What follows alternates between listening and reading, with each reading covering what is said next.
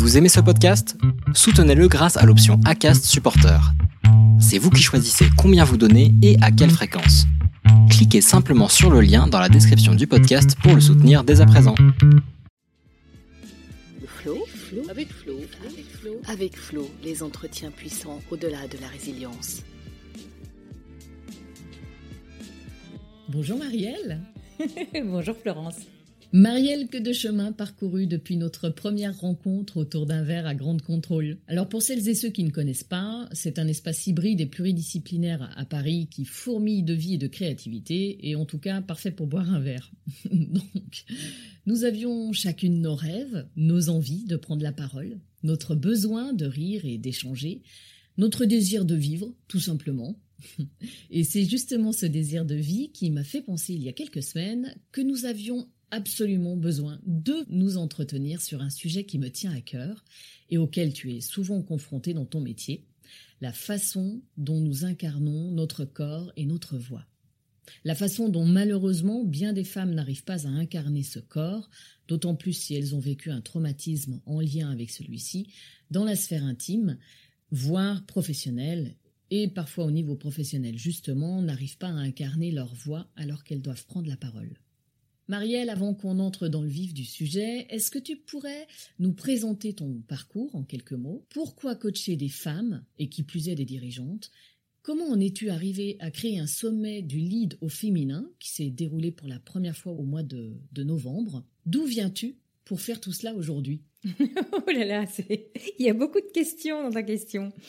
Euh, alors, mon parcours, euh, donc c'est d'abord un parcours euh, artistique puisque j'ai été comédienne euh, pendant 16 ans, voix off pendant, pendant 10 ans. Pendant ma carrière de comédienne, j'ai eu une période où j'ai fait beaucoup de voix. Ça, c'était vraiment mon, comment dire, euh, ma vocation. En tout cas, quand je suis devenue comédienne à l'âge de 27 ans, c'était vraiment ce que je voulais faire depuis toute jeune. Et ça a été un, ça a été extrêmement thérapeutique. Mon parcours artistique a été extrêmement thérapeutique. Je dis ça parce que je manquais terriblement de, de confiance en moi et je me trouvais nulle. Je trouvais que j'étais une personne euh, qui était inconséquente à plein de comment dire, à plein d'égards. Et euh, le fait d'être sur scène, d'avoir des gens qui me disaient que c'était bien ce que je faisais, d'être applaudi, euh, ça a réparé quelque chose au niveau de la, confiance en soi. Et en fait, au bout de 16 ans, je me suis rendu compte que, euh, on va dire que grosso modo, j'étais guérie. Je ne peux pas dire qu'il n'y a pas toujours des petites fragilités, évidemment, mais je dirais que rien à voir avec la jeune femme que j'étais quand j'avais 25 ans ou qui doutait d'elle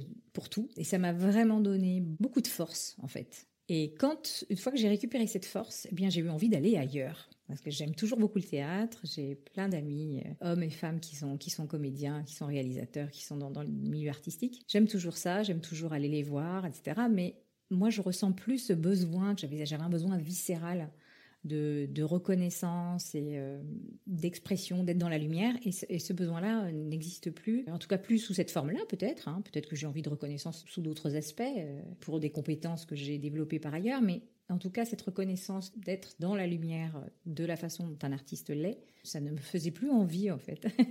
voilà pourquoi à ce moment-là, je me suis euh, reconvertie. Donc c'était il y a presque huit ans, et je me suis dit que faire? Si ce métier m'avait tellement euh, embrasé, m'avait tellement euh, enthousiasmé, que je me suis dit qu'est-ce que je pourrais faire d'autre qui m'enthousiasmerait autant? Et en fait, l'aspect à la fois pédagogique et prendre soin de l'autre qu'il y a autour du coaching en prise de parole en public, m'a vraiment, euh, vraiment fait envie. Donc j'ai fait un bilan de compétences et puis ensuite je me suis formée à la pédagogie de la prise de parole en public parce que c'est bien beau d'être euh, comédien, mais ensuite transmettre ce qu'on sait, c'est un, un métier euh, à part entière. Et voilà, et depuis 2013 en fait, depuis mars 2013, j'accompagne des dirigeants, des dirigeantes, des entrepreneurs aussi, des professions libérales à justement incarner leur parole, parler avec davantage d'assurance, d'alignement, de ne pas avoir peur de leur vulnérabilité, tu en parlais tout à l'heure Florence, et que qu'il y ait une véritable cohérence entre ce qu'ils sont et la façon dont ils s'expriment. Et souvent, je vois qu'il y a une très grosse dichotomie. Les, personnes me parlent dans la vie de tous les jours avec beaucoup de naturel, de spontanéité, plein de variations dans la voix, plein de beaucoup d'énergie. Et puis ça, ça disparaît complètement à partir du moment où elles sont en contexte professionnel, où elles ont des choses à prouver, où il y a des enjeux importants. Tout est gommé et on se retrouve avec quelque chose euh, qui est complètement vidé de sa substance et qui n'a rien à voir avec la personne, moi que je peux voir par ailleurs. Donc l'idée, c'est de faire se rejoindre cette personne pleine de vie qui a un parcours euh, avec des accidents, des choses très belles, etc. Quelque chose de très chatoyant faire en sorte que cette chatoyance, je ne sais pas si le mot existe, se retrouve aussi dans sa façon de communiquer avec les autres et notamment euh, quand on doit parler en public. Voilà, donc j'aime beaucoup ce que je fais, j'aime beaucoup mon, nouveau métier, je l'aime pas moins que ce que je faisais avant sur scène. C'est très différent, mais je trouve euh, que l'être humain est fascinant. Je trouve que euh, accompagner des personnes à trouver leur style oratoire, à trouver la façon dont ils peuvent se connecter avec les autres, avec un maximum d'impact, en parlant de choses qui leur tiennent à cœur, je trouve ça,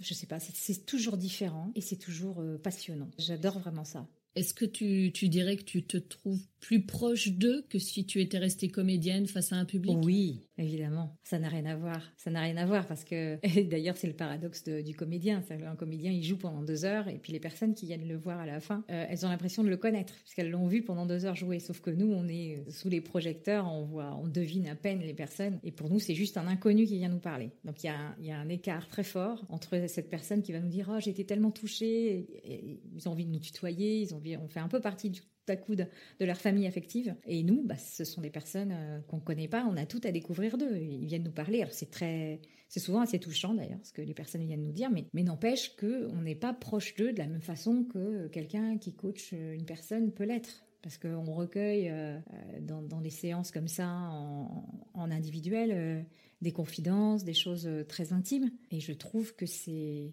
la confiance que ces personnes me font, je considère que c'est un privilège et, tous les jours, je me dis qu'il faut que j'en sois digne, en fait. Et que si j'arrive à, dans, dans, la, comment dire, dans la façon dont je travaille avec eux, à ce qu'ils retrouvent, eux, euh, la façon de parler qu'ils ont dans la vie quand ils sont excités par un projet, quand ils sont excités par une idée, etc. Et que j'arrive, moi, en leur donnant des, des, des euh, comment dire, des appuis. J'aime pas les tips, donc je dirais, je n'utiliserai pas ce mot, mais des appuis euh, pour que ça, ça puisse émerger à nouveau même dans une situation avec un enjeu fort, alors euh, j'ai l'impression que j'aurais bien fait mon travail. Ça, c'est vraiment quelque chose qui compte beaucoup pour moi. Mais c'est ça en fait. Tu dis que tu as été euh, comédienne, mais que ça n'est plus ce qui te fait triper en fait. Euh, ça manquait de sens.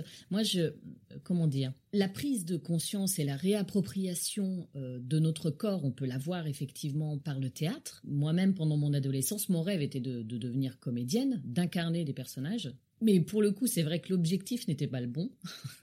je, voulais faire ça, j'avais besoin de faire ça, mais c'était plus pour me fuir moi-même qu'autre chose. Or, évidemment, c'est exactement le contraire que je conseille aujourd'hui.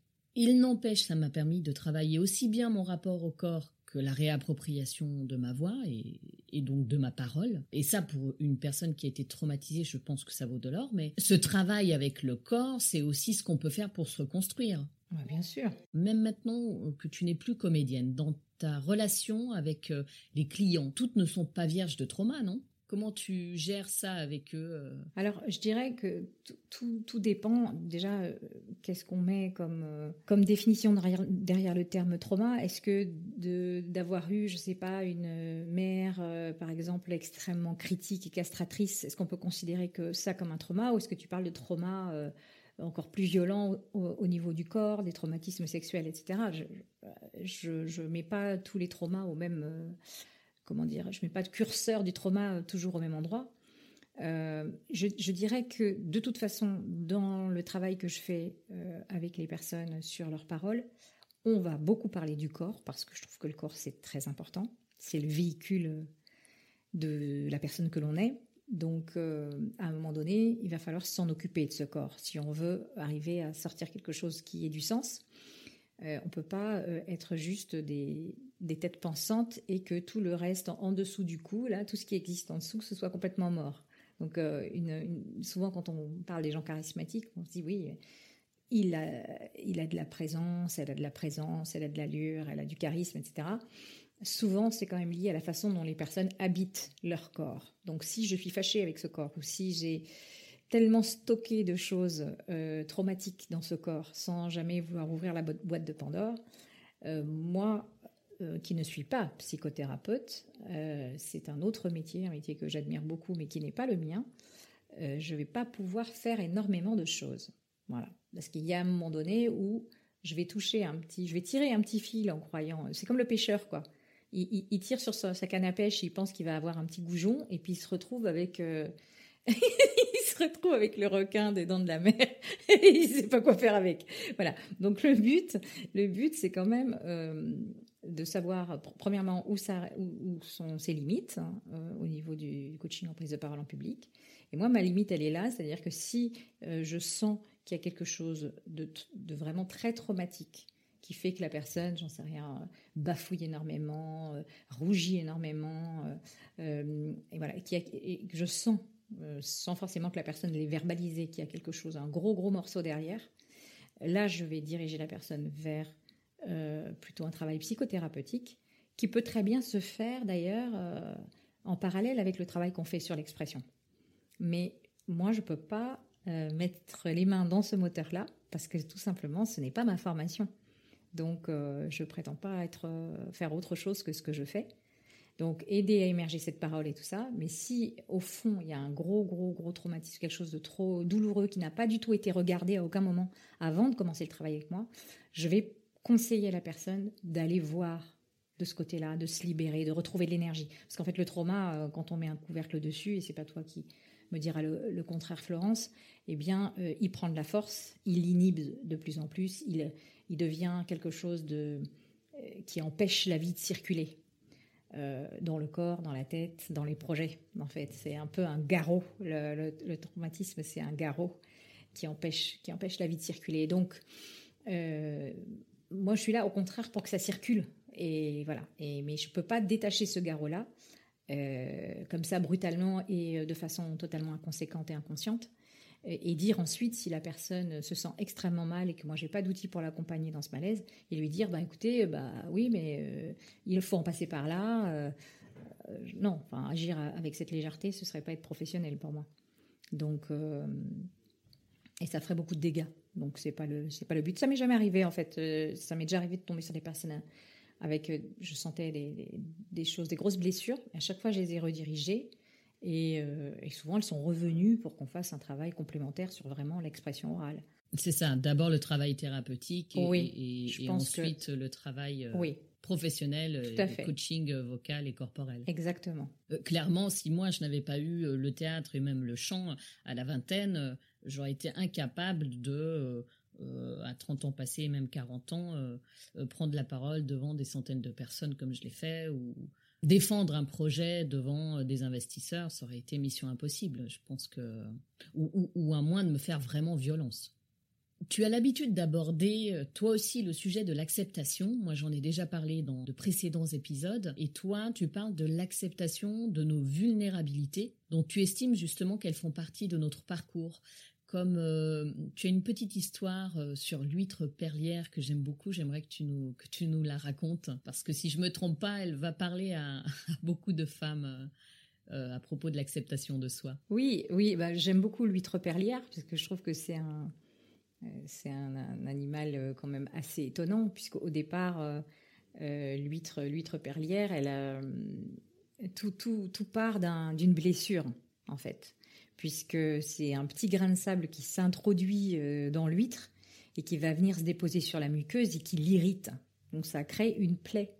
Et comme euh, l'huître, euh, elle peut pas, elle a pas les petits bras pour chasser le, pour chasser l'intrus, eh bien, elle va sécréter cette nacre dont elle va entourer, dont elle va entourer progressivement le, grain de sable pour que ce ne soit plus quelque chose qui la blesse. Et je trouve la, métaphore intéressante pour euh, parce que beaucoup de personnes ne s'autorisent pas le bonheur en se disant mais de toute façon euh, ça peut pas marcher. Je, suis partie avec de trop gros sacs. C'est j'ai un sac de, de, 20 kilos là où les autres portent un sac de 2 kilos. Euh, on peut pas se comparer et on n'arrivera pas au même endroit, etc. Alors qu'on n'arrive pas au même endroit certainement puisqu'on a chacun un chemin singulier. Mais en revanche, je pense qu'on peut tous faire un travail de résilience euh, avec, euh, nos, grains de sable, en fait. On peut tous décider que ce, ces, blessures que l'on a, euh, on va trouver notre façon à soi, qui ressemble pas à celle du voisin ou de la voisine, d'en faire quelque chose qui nous fasse grandir, qui nous rende peut-être plus empathiques aussi vis-à-vis des autres, parce que tout le monde a ses traumas, tout le monde a ses blessures. Et, d'en faire quelque chose qui, fait de nous des, êtres consistants. personnellement, je ne sais pas pourquoi ça, me paraît, même ça me surprend à chaque fois, je me dis, mais j'ai quand même beaucoup de personnes dans mon entourage qui ont vécu des, choses difficiles dans leur vie, des choses vraiment difficiles. Euh, pas juste, euh, ah, j'ai crevé la roue de mon vélo, non, des, vraiment des, cassures dans la vie importantes. Et, euh, ces gens-là, ben, je connecte avec eux d'une façon, je trouve, beaucoup plus profonde qu'avec des personnes qui ont eu des vies plus légères, avec qui je peux très bien m'entendre, hein, mais il n'y aura, pas, y aura pas la même qualité de lien, je l'ai remarqué. Parce que euh, bah, forcément, quand on a vécu des choses difficiles, très dures, euh, bah, ça oblige à réfléchir sur soi, ça oblige à réfléchir à quel type de vie j'ai envie d'avoir. Est-ce que j'ai envie de ressasser sur le fait que euh, m'est arrivé cette chose et que donc je, c'est normal que ma vie soit merdique, pour utiliser un mot un peu vulgaire, pardon. ou ou est-ce qu'est-ce qu'on en fait de ça? Est-ce que je laisse d'autres grains de sable rentrer dans ma muqueuse et, faire de moi un être qui est uniquement une plaie vive? Ou est-ce que je décide de, que je vais euh, avoir une vie peut-être plus tournée vers les autres, de prendre le temps de me guérir, attention, hein, je ne dis pas d'être dans le déni, mais de prendre le temps de me guérir et ensuite d'avancer avec ça. On garde toujours euh, nos cicatrices, mais on peut en faire quelque chose de beau. On peut créer à partir de ça, on peut rentrer dans un chemin de d'entraide, de, solidarité euh, avec ça. On le voit tous les jours. Il y a des gens qui font des choses merveilleuses dans la société. On parle beaucoup en ce moment de tout ce qui va mal. Euh, et je trouve qu'on ne parle pas assez de toutes les initiatives individuelles, associatives, les collectifs qui se créent avec des gens géniaux, qui n'ont qu'une envie, c'est que ça aille mieux, que ça aille mieux pour tous. Et, euh, et la société aussi, elle a ses grains de sable ce qu'on est en train de vivre, c'est pas un grain de sable ce qu'on vit hein, avec la situation sanitaire. On est plutôt avec un gros, un énorme rocher avec euh, plein plein d'aspérités. Mais en tant que société, je pense qu'on a la capacité aussi de euh, faire une huître perlière avec cette grosse chose qui nous qui nous blesse. C'est exactement ça. C'est finalement à chacun d'entre nous de décider ce que l'on souhaite faire et de ne pas rester passif. Donc ça, ça passe vraiment par le, le, schéma décisionnaire. Oui. C'est un peu finalement ce que tu as fait, un peu même beaucoup ce que tu as fait en, créant le, sommet grandeur d'âme. C'est ton, c'est ta, ta perle à toi et, la nacre que, tu as mis autour de toutes ces femmes. Oui. Alors c'est une double celles qui interviennent ou celles qui écoutent. Oui, c'est une double perle. C'est une double perle parce que pourquoi c'est une double perle? C'est une perle siamoise, on pourrait dire. parce que l'idée m'est venue lors du premier confinement, qui a été un moment euh, un peu traumatique pour moi au niveau professionnel, puisque euh, moi je travaillais uniquement en présentiel avec, euh, avec mes clients.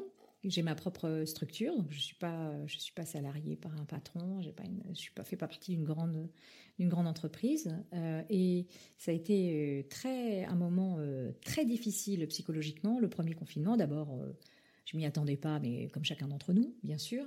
Mais euh, quand, euh, et à la fois on se retrouve euh, à la maison, bloqué à la maison, et qu'on ne sait pas si notre métier va encore exister dans quelques semaines, c'est quand même très, très, très, très, très anxiogène. Et en fait, à ce moment-là, je me suis dit, quitte à, quitte à ne, ne, pas pouvoir faire mon métier, qui est un métier vraiment que j'adore, quelles sont les thématiques, quelles sont les choses qui me, qui me font vibrer et que jusqu'à présent j'ai pas eu le temps de mettre en place parce que justement prise par le travail. Voilà, par le travail euh, au quotidien, par gérer au quotidien mon activité professionnelle. Et le leadership féminin, ça faisait des années que ça me travaillait et je ne savais pas quelle forme ça prendrait. J'en parlais euh, à mes copines, elles me disaient mais dis donc ça a l'air de travailler, t'en parles tout le temps. Je dis mais oui. Je dis mais je sais pas, est-ce que ce sera une conférence, est-ce que ce sera un podcast, est-ce que ce sera un livre, euh, voilà. Et en fait, euh, au sortir du confinement, j'ai rencontré une jeune femme qui s'appelle Aurélie euh, et qui euh, avait elle-même fait un sommet.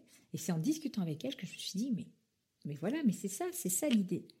Et pourquoi je dis que c'est une double perle, ce sommet, c'est parce que, et ça m'a guéri du, traumatisme du premier confinement, c'est-à-dire que j'ai eu la sensation que ce premier confinement, j'en ai fait quelque chose puisque j'ai une idée qui me plaisait, qui est sortie de ce premier confinement. Et la deuxième perle, c'est les centaines de mails, parce que c'est des centaines de mails que j'ai reçus pendant une semaine. Donc, inutile de te dire que ma boîte mail euh, débordait et que je n'ai pas pu répondre à toutes et que ça me, rien que d'y penser, ça me, ça me rend triste, mais c'est comme ça.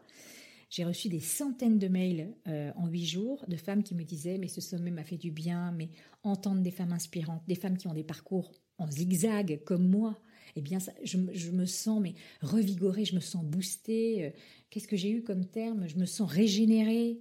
Euh, ça fait du bien en cette période de, reconfinement de, de voir que qu'il y a de l'espoir, de voir des femmes qui ont vécu des choses terribles et qui se sont relevées, etc. Donc donc ça, c'est génial parce que j'ai eu la sensation euh, à la fois de me faire du bien euh, avec, un, avec un sujet, moi, qui me transporte, et, et ben, ce bien de le partager avec 6000 autres personnes. Donc ça fait, quand même, euh, ça fait quand même du monde autour de la table. Ça fait beaucoup. voilà. Et, c'est vrai que c'est pour ça que je dis que c'est une double perle parce que quand ça fait comme ça, quand, quand, ça nourrit tout le monde, moi, je, je suis aux anges, en fait.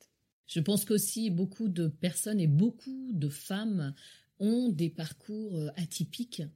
Euh, tout simplement aussi parce que professionnellement, même si certaines ont eu des parcours euh, qu'on peut effectivement dire classiques, oui. nommés comme étant classiques, c'est pas tant que cela la majorité. Et combien même c'est le cas, elles ont tendance à se mettre de côté, à se faire passer après les autres. Oui. Euh, Tout à fait. À, ne pas se reconnaître elles-mêmes, en fait, à ne pas reconnaître leurs propres valeurs. C'est assez incroyable. Oui, c'est vrai. C'est vrai. C'est quand même quelque chose d'assez récurrent. Et c'est ça qui m'a donné d'ailleurs l'idée euh, du sommet, euh, on va dire l'idée cœur, l'idée centrale. C'est qu'il y a un, déficit de un déficit de confiance en soi, un déficit de conscience de sa propre valeur qui est beaucoup, beaucoup lié au perfectionnisme. C'est d'ailleurs pour ça que j'ai voulu parler de, ça, moi, quand je me suis moi-même fait interviewer dans le sommet, euh, parler de ce sens du, perfectionnisme qui, qui, est, qui, castre beaucoup de femmes, en fait, hein, qui les empêche d'être elles-mêmes. Parce qu'à partir du moment où euh, je considère que soit c'est ce que je fais, soit c'est parfait avec mes critères qui sont extrêmement élevés, ou soit ce que je fais c'est vraiment nul et regardable, etc et euh, eh ben forcément, je, me retrouve toujours, bizarrement, je me retrouve toujours à me trouver nulle. Il euh, n'y a, absolument aucune gradation entre les deux choses. C'est soit c'est génial, soit c'est nul. Voilà. Et la plupart des femmes disent rarement ce que j'ai fait c'était génial. Par contre, ce que j'ai fait c'était nul. Ce que je oui, de toute façon on va se rendre compte que de toute façon c'est pas, je suis pas, j'ai pas vraiment les épaules pour ce poste et tout ça. Moi j'entends de tout hein, dans mon bureau. Donc euh, euh, ça, ça a été quelque chose qui a été le déclencheur. Je me suis dit, mais une qui me dit ça, puis deux, puis trois, puis dix, je me dis, mais il y a, quelque chose à creuser parce que euh, c'est propre au féminin, ça. Puisque comme je coach aussi des hommes, je peux comparer la façon dont les hommes parlent de leurs failles, de leurs ratages et tout ça.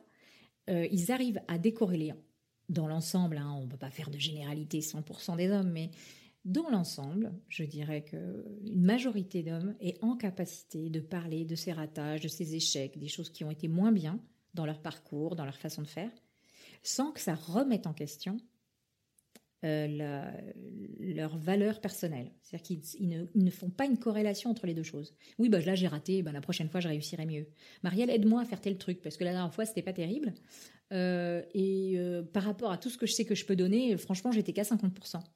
Mais est-ce que tu entends que c'est pas du tout pareil que de dire ah mais non de toute façon ce que j'ai fait c'était lamentable. Hein. Là je pense que les gens ils ont pensé qu'ils étaient face à quelqu'un de complètement incompétent. Tu, sens comme tu sens la dureté avec, avec, laquelle les femmes se traitent. Mais c'est ça, c'est on en revient à ce rapport au, corps aussi que les femmes ont, parce que euh, quand on parle de corps et d'incarnation justement, c'est que elle ne se laisse pas la possibilité ou elle ne se donne pas la possibilité de l'incarner.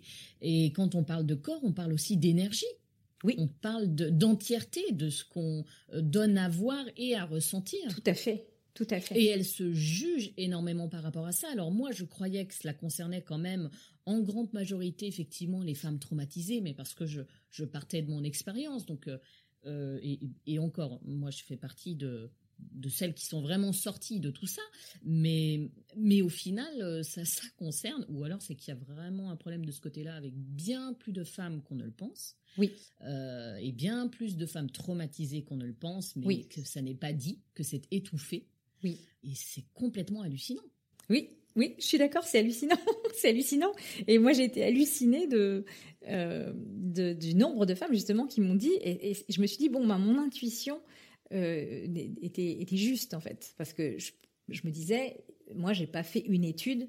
Mes clientes, j'ai pas fait une étude sur 10 000 personnes. Hein. Je, je suis pas, euh, je suis pas Ipsos, hein, d'accord, pour savoir comment les femmes se regardent. Mais, j'ai fait une étude, une micro-étude par rapport aux personnes avec lesquelles je travaille, qui me, qui qui m'engagent pour travailler sur leur expression orale. Et finalement, on travaille beaucoup plus que l'expression orale. On travaille l'image de soi, on travaille la façon dont je gère mon stress, dont je me regarde, le petit discours, le petit vélo dans la tête qui est toujours en train de se juger, etc. On travaille sur tout ça. C'est beaucoup plus vaste que simplement de, de, comment est-ce que je vais faire mon, ma conférence en trois parties, euh, thèse, antithèse, synthèse. Non, on, va beaucoup plus profond que ça. Euh, mais c'est quand même intéressant de se dire que à ma toute petite échelle, euh, finalement, le, fait que euh, dans les milliers de participantes qu'il y a eu sur le sommet, tout le monde euh, m'a dit, enfin une grande partie d'entre elles m'ont dit, mais je me suis reconnue quand vous avez parlé du problème du perfectionnisme, mais c'est tellement moi, mais et voilà. Et donc là, je me suis dit, d'accord, donc il y avait quelque chose, il y a vraiment un sujet, moi je pense qui tient beaucoup à l'éducation.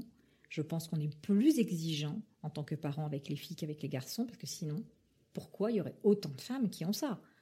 Euh, c'est, je vais dire, euh, elles prennent ça euh, à la mamelle, j'ai envie de dire, c'est pas possible autrement.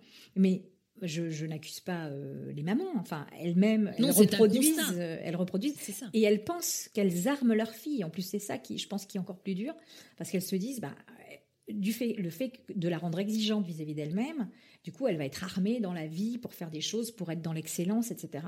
Et d'une certaine façon, c'est pas faux. C'est que moi, les femmes que je coach, elles sont dans l'excellence.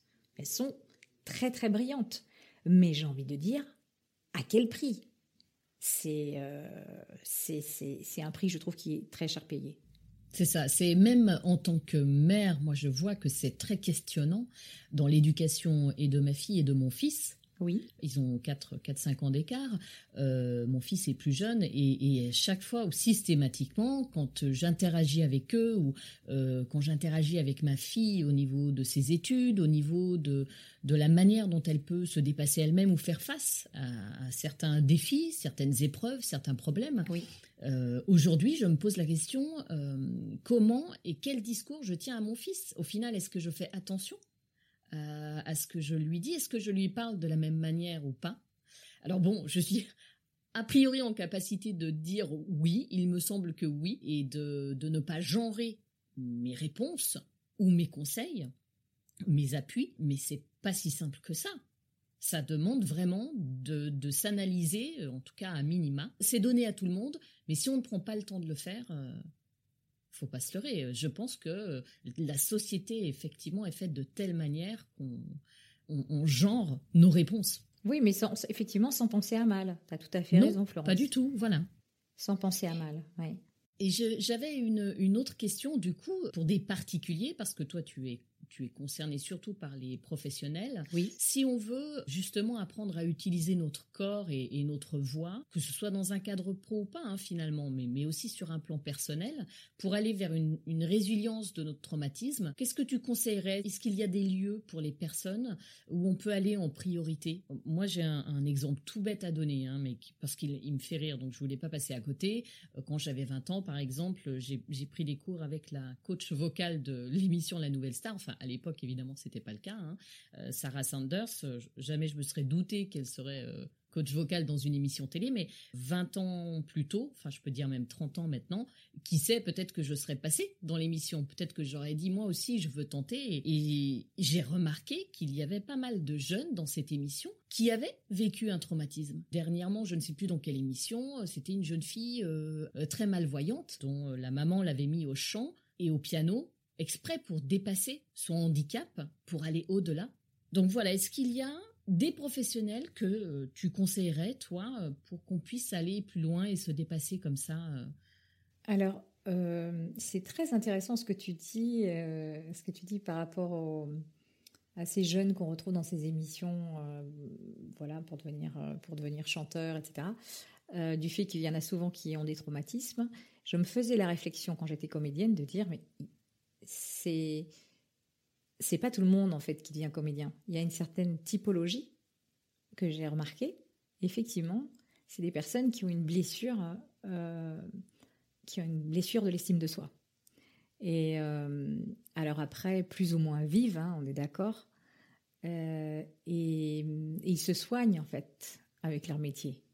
Ils se soignent avec leur métier. Et donc une personne a une blessure de l'estime de soi due à un traumatisme, je pense que tous les arts de la scène peuvent être des arts intéressants à pratiquer alors que ce soit euh, en amateur ou que ce soit en profession. Hein, euh, mais euh, bon, moi je pense forcément à, l'improvisation. Je trouve que l'improvisation c'est très intéressant parce que ça fait travailler à la fois le côté, le côté corporel. On va travailler sa respiration, la détente, comment j'utilise mon corps. Donc pour les traumatiser, je pense que c'est quelque chose de très très fort. Mais il y a une partie lâcher prise, ouverture de, de l'imaginaire qui fait que euh, ça, ça rend libre. Voilà. Euh, il faut beaucoup rater quand on fait de l'improvisation pour faire quelque chose à la fin qui soit génial. On passe travaille sur la confiance avec l'autre aussi. Tout à fait. On, oui, on est. Il y, a le lien de confiance. Il y a le fait que c'est une des règles de l'improvisation. Euh, on ne peut pas dire non à une proposition que nous fait un partenaire. Donc, si je te tends un stylo et que je te dis que en fait c'est un couteau, euh, je dis tiens, euh, prends ce couteau et en fait c'est un stylo bille. Tu peux pas dire ah bah non c'est un stylo bille, euh, c'est pas un couteau, Marielle. Voilà. Donc à partir du moment donc tu dois suivre l'autre, tu dois suivre l'autre et tu construis à partir de ce que l'autre te donne. Mais après tout ton imaginaire il est, enfin tu peux tout explorer, c'est extraordinaire. Mais ça part de quelque chose qui n'est pas entre guillemets dans le perfectionnisme de l'apprentissage classique d'une pièce, d'une scène. C'est très intéressant aussi euh, le fait de travailler un personnage avec un texte et tout ça. J'adore les auteurs. Enfin, je minimise pas du tout euh, le non seulement la beauté du théâtre euh, qui est du théâtre avec des textes fixes, ni ce que ça peut apporter à la personne qui va qui va s'engager dans ce travail. Mais là, tu me parles de personnes qui sont spécifiquement traumatisées. Je pense que ce sont des personnes aussi arrête-moi si je dis une bêtise, qui se mettent aussi des exigences personnelles très fortes pour justement dire si je vais, je vais y arriver mieux que les autres, je vais, je vais montrer que mon traumatisme ne m'a pas diminué, entre guillemets. Et euh, justement, si on est très euh, perfectionniste, ça peut être très bon de faire de la, de l'improvisation de se gameler, pour utiliser un terme un peu, euh, un peu populaire, de se gameler et de voir que ça n'est pas grave. Oui, ou au contraire, je dirais que si quelqu'un, une personne traumatisée peut être très exigeante avec elle-même, pour justement, quand on met la barre trop haut, et, on sait, bon, ça peut être inconscient, mais en général, on sait qu'on la met trop haut. Pourquoi? Pour évidemment se rétamer et dire ah, mais tu vois, je savais que tu n'y arriverais pas. Exactement. Voilà. Et rester dans son état de victime et retourner et se complaire dans son état de victime. C'est exactement ça. Euh, c'est exactement ça. J'ai de très bons souvenirs avec les, les, exercices d'improvisation, effectivement. Mais ça fait, ça fait super peur. C'est juste hein. magnifique. Ah, ah, c'est horrible. Ça fait super peur. c'est horrible, mais euh, et horrible. je dis ça en riant, mais c'est très puissant de vie. Oui je, pense que l'improvisation, effectivement, est une des techniques euh, qui fait le plus sortir du schéma dans lequel on peut être en tant que victime. On ne peut pas s'éviter. Non. Et c'est vrai que pour ça, je trouve ça très beau. Je, tu vois, je ne l'avais pas en tête et je trouve ça très bien que tu le rappelles. Bah, je ne l'avais pas en tête non plus jusqu'à ce que tu me poses la question. faut, laisser, faut laisser parler l'instinct. Souvent, euh, il est pas, euh, voilà, il est, il est assez juste. Exactement. Pour terminer l'émission, j'ai l'habitude de poser la question, la question sur le flow. Pour toi, Marielle, du coup, c'est quoi le flow ou rester dans le flow? Alors le flow, c'est vraiment un... alors un état que j'adore évidemment. Et je trouve qu'en ce moment, je ne suis pas tellement dans le flow parce que j'ai beaucoup de travail et, du coup, ça, ça, ça me coupe un peu de ça. C'est dommage. Je dirais que le flow, c'est quand on fait un avec l'instant. Il n'y a pas de passé, il n'y a pas de futur il y a juste la puissance de l'instant. Et, on fait un avec ce, on fait un avec l'instant. C'est pour ça que d'ailleurs, on n'a pas du tout, on perd la conscience du temps qui passe. Parce qu'on fait un avec le temps. On peut pas être euh, à la fois euh, sur le bateau et dans la mer. Soit on est en train de nager dans la mer, soit on est sur le bateau. D'accord? Euh, Avec, le, avec le, le, ce sentiment de flot, euh, on est à la fois le bateau et la mer. Il n'y a plus de séparation. Et ça, je pense que c'est quelque chose qui nous rend très malheureux, c'est d'être tout le temps dans la séparation. Il y a moi et il y a l'autre. Il y a la France et puis euh, il y a l'Amérique. Il y a les gens bien et puis il y a les gens pas bien. Euh, il y a les gens traumatisés et puis il y a les gens qui sont pas traumatisés. on est tout le temps en train de mettre les choses dans des cases. Et cette multitude de petites cases nous, nous enferme, nous, nous bride quelque part. Et les activités de flow nous réunissent à la fois avec nous-mêmes, avec les autres et quelque part avec l'univers. Donc euh, voilà, faut trouver pour chacun d'entre nous, faut trouver ce qui nous met dans cet état-là. Euh, moi, je sais que les moments que je passe, par exemple, avec mon petit neveu euh, qui a 4 ans, c'est des moments de flow extraordinaires. On fait des puzzles de 500, 600 pièces. C'est énorme pour lui qui est tout petit, mais il adore ça. Et il adore quand on fait avec lui. Et c'est des moments de, de flow qui sont. Euh, moi, je, sors de là, je suis régénérée pour, euh, pour trois semaines, quoi. Quand j'ai passé deux heures avec lui, c'est. Euh, voilà. C'est. C'est magique, en fait. c'est beau, hein, jusqu'à l'univers, c'est très beau. Merci. Merci Marielle. Merci Florence. Rester dans le flow est un podcast mensuel du label Podcut. Et tous les mois, je vous parle seul ou avec un, une invitée pour parler résilience. Vous trouverez sur le site web restezdansleflow.me toutes les informations citées dans cet épisode. Abonnez-vous au podcast sur la plateforme de votre choix pour recevoir une notification lorsqu'un nouvel épisode est publié. Si vous aimez rester dans le flow, n'hésitez pas à le soutenir en laissant un avis 5 étoiles sur Apple Podcast ou sur la plateforme que vous aimez utiliser. Ainsi, vous participerez à faire découvrir à d'autres des histoires inspirantes, des parcours de vie de résilientes et contribuerez à redonner de l'espoir.